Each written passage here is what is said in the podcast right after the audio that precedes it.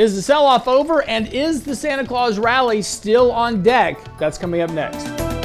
In this past weekend's newsletter on the website now, realinvestmentadvice.com, we discussed the fact the market is now getting fairly oversold on multiple levels. In fact, with the MACD sell signal still in place at this point, there's still downside risk to the markets in the short term. However, as we're looking at these signals, the market is in a very defined downtrend right now with support holding at the 50 day moving average, and it held that on Friday looks to hold that again this morning as the markets are set to open a little bit stronger this morning.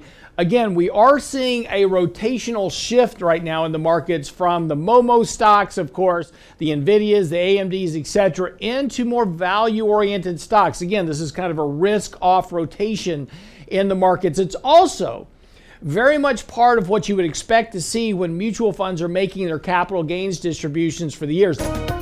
Now, we talked about this previously in the newsletter saying the first couple of weeks of December typically have some weakness because of mutual fund distribution. So, what's going on here?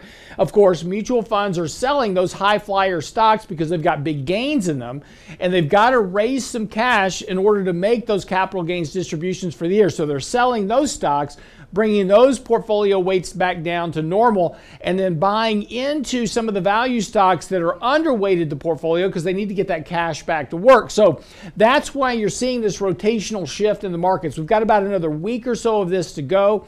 But again, as long as we remain within this downtrend, there is some risk to portfolios in the short term. Now, importantly, our sell signals are still in place here. We're getting fairly oversold. Now, the last time that we had sell signals come off such an elevated level was back in March, April of this year as we were going through the tech route that we saw back then. Of course, this was when ARK was getting under a lot of pressure at that point. We saw a lot of those momos. A lot of people were saying back then that the tech was going to get smashed, and this was all about a value rotation that lasted for about three days, and then the markets took off on an advance with technology leading the way. We saw the same type of setup back in September, of course, with markets uh, registering sell signals. Markets then sold off through the month of September. Again, technology stocks under pressure. People starting to make expectations that that was the end of the trade. Turned out not to be the case. Again, markets rally back here again. So, again, this has been a common theme through this entire year. Tech gets under pressure because it's so overbought and extended. And of course, a lot of these stocks, a lot of these meme stocks, the most shorted stocks, those uh, that the retail traders are chasing, those are the ones that get hurt the most. And of course, that's where people's expectations change.